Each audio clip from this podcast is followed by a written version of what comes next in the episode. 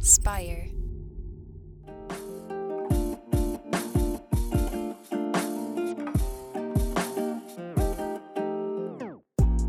Welcome back to the Kidney Stone Diet Podcast, the show about reducing your risk for kidney stones and living your best life.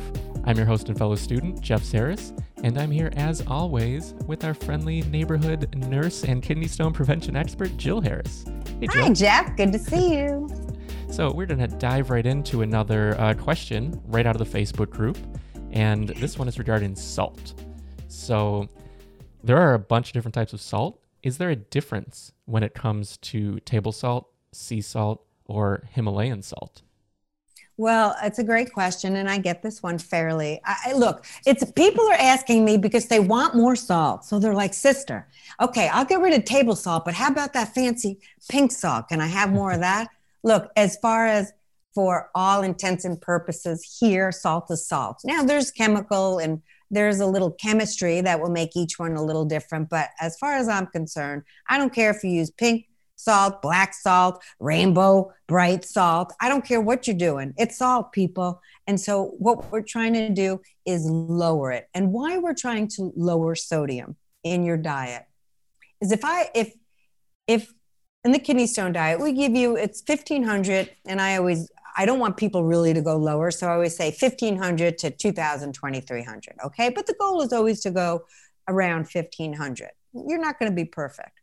And the reason we want you to do that is because when we eat more salt, and most people know this, you eat more salt, you bloat up, your jeans don't fit. But more importantly, your urine volume is lessened, meaning you don't pee a lot, okay? Because your body's bloating up. So it's very important. Some people will say, I don't know what the hell's going on. I drink all day, ain't nothing coming out of me. Well, because you have a high salt diet. So you're a bloated, uh, you're bloated and your urine volume is way less than what it should be simply because you're eating too much salt. If you didn't increase your fluids, but you decrease your salt, you're going to be peeing like a horse. Beautiful, beautiful. So not only so not only is lowering salt good for your waistline, good for your blood pressure, good for your kidneys, it's good for every organ, people. It's also good for your urinary tract because you will pee more. Okay. And so when we pee more, we lessen all those crystals in our kidney. They get to be flushed out. And again, I'll say it. We're not so those those crystals and minerals and salts in your kidney, your cal your oxalate, your calcium, your phosphate, all that stuff, uric acid crystals, they ain't wearing masks. They ain't social distancing. They want to find each other in your kidney and form those stones. So the more you pee, boom, the more they come out, come out, come out, come out. So whenever Jeff asks me a question, I know people are like, oh God, she's still talking. But this stuff is complicated. This is why your surgeons, they don't have time to go over all this with you. They have 15 minutes. They're surgeons. Okay. So doing one thing, doing a better job at one thing is going to help everything. So it's so very important. The fluids, the sodium, the sugar, the protein, the calcium, all of that, the oxalate, all of this works together to lessen your stone risk. And so, no matter what color salt you want to be asking me about, lower it. Okay. The goal is to eat whole foods, getting your calcium, fruits and vegetables. There's an abundance of them. There's only a few that are high oxalate you need to worry about. Okay. Getting enough fluids, all of that put together. So, no matter what salt you're doing, lessen it, people, lessen it. Yeah, and then how do you personally track? Do you track macros like like sodium and things? And um, because I know like we talk about calcium, we talk about sodium, we talk about the various things. What what's what do you use? So I've been doing this for a very long time. I use the good old fashioned nutrition label. So if you're eating things, first of all, if you're eating things that aren't in a package, you're going to pretty much know mostly, mostly that there's not much sugar or salt in it. Okay once you start buying boxes and cans and packages and this and that, you got to turn it around, Buster Brown, and look at how much sodium. So, because I've been doing this so long, I'm like, I, you can imagine there's no high sodium Whoosies in my house. There's just not. I don't have high salt. I don't have high added sugar. It's not in my house. So, I don't really have to worry about it. But when one is first starting, what I teach in the kidney stone prevention course is we start looking at labels, turn it around, look at what it says. Don't be looking at no front of the label. Don't be looking at the front of the box. They lie. You got to turn it around. Things are hidden, and that's where all your information will be. There's a, a, when you're first starting calcium. How much calcium is in maybe the fruits and vegetables you're eating because you're you're not eating using dairy. Then you want to get something like Cronometer or MyFitnessPal. So people use all kinds of apps. I do not. So I never suggest them, but I do know I have no problem with one using them, but I don't have experience with them. So uh, but most of my patients use Cronometer or MyFitnessPal to track uh, until they start knowing it. They start knowing and getting their favorite foods, especially with like calcium.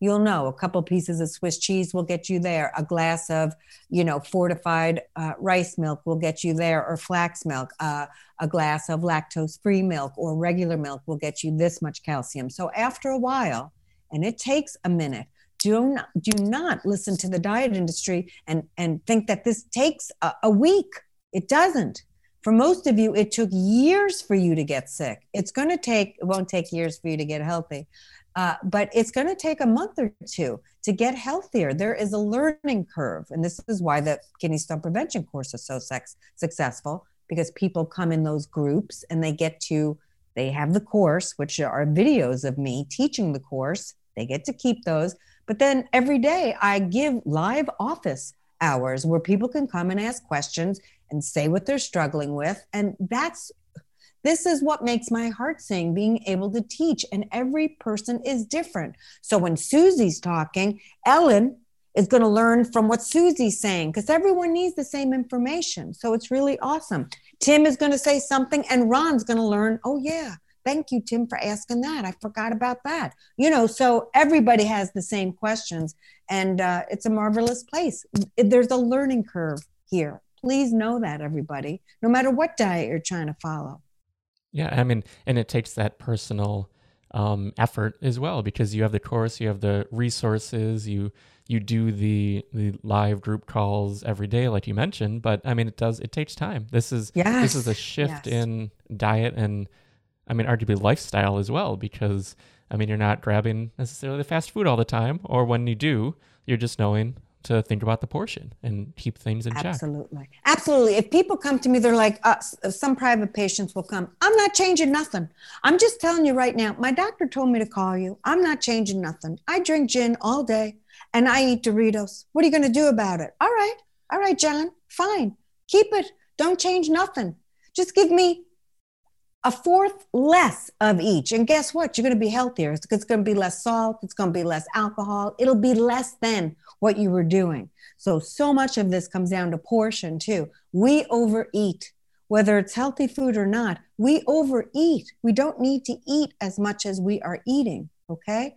So, it doesn't have to be drastic, but the first thing I tell my patients, you've got to get your mind around the change.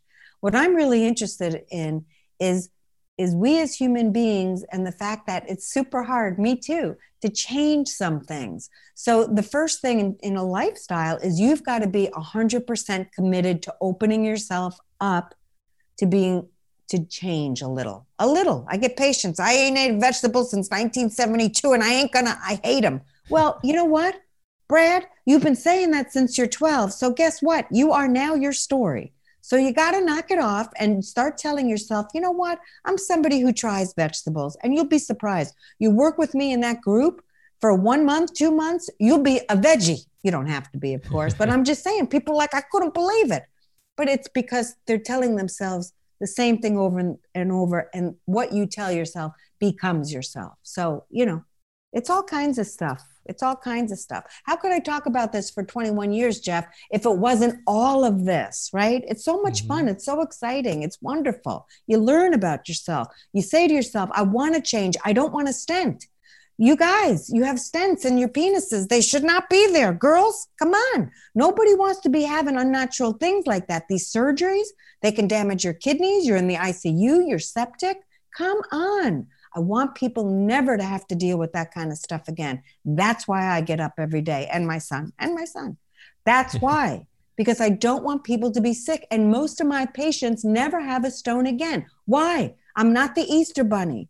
It's because they work really hard on making these changes and they don't. You don't have to make stones.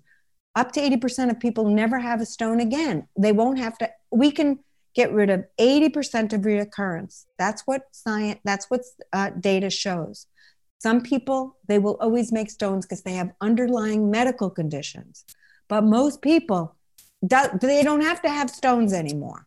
All right. I know I say too much. I don't care. I can't help it, Jeff. I can't help it.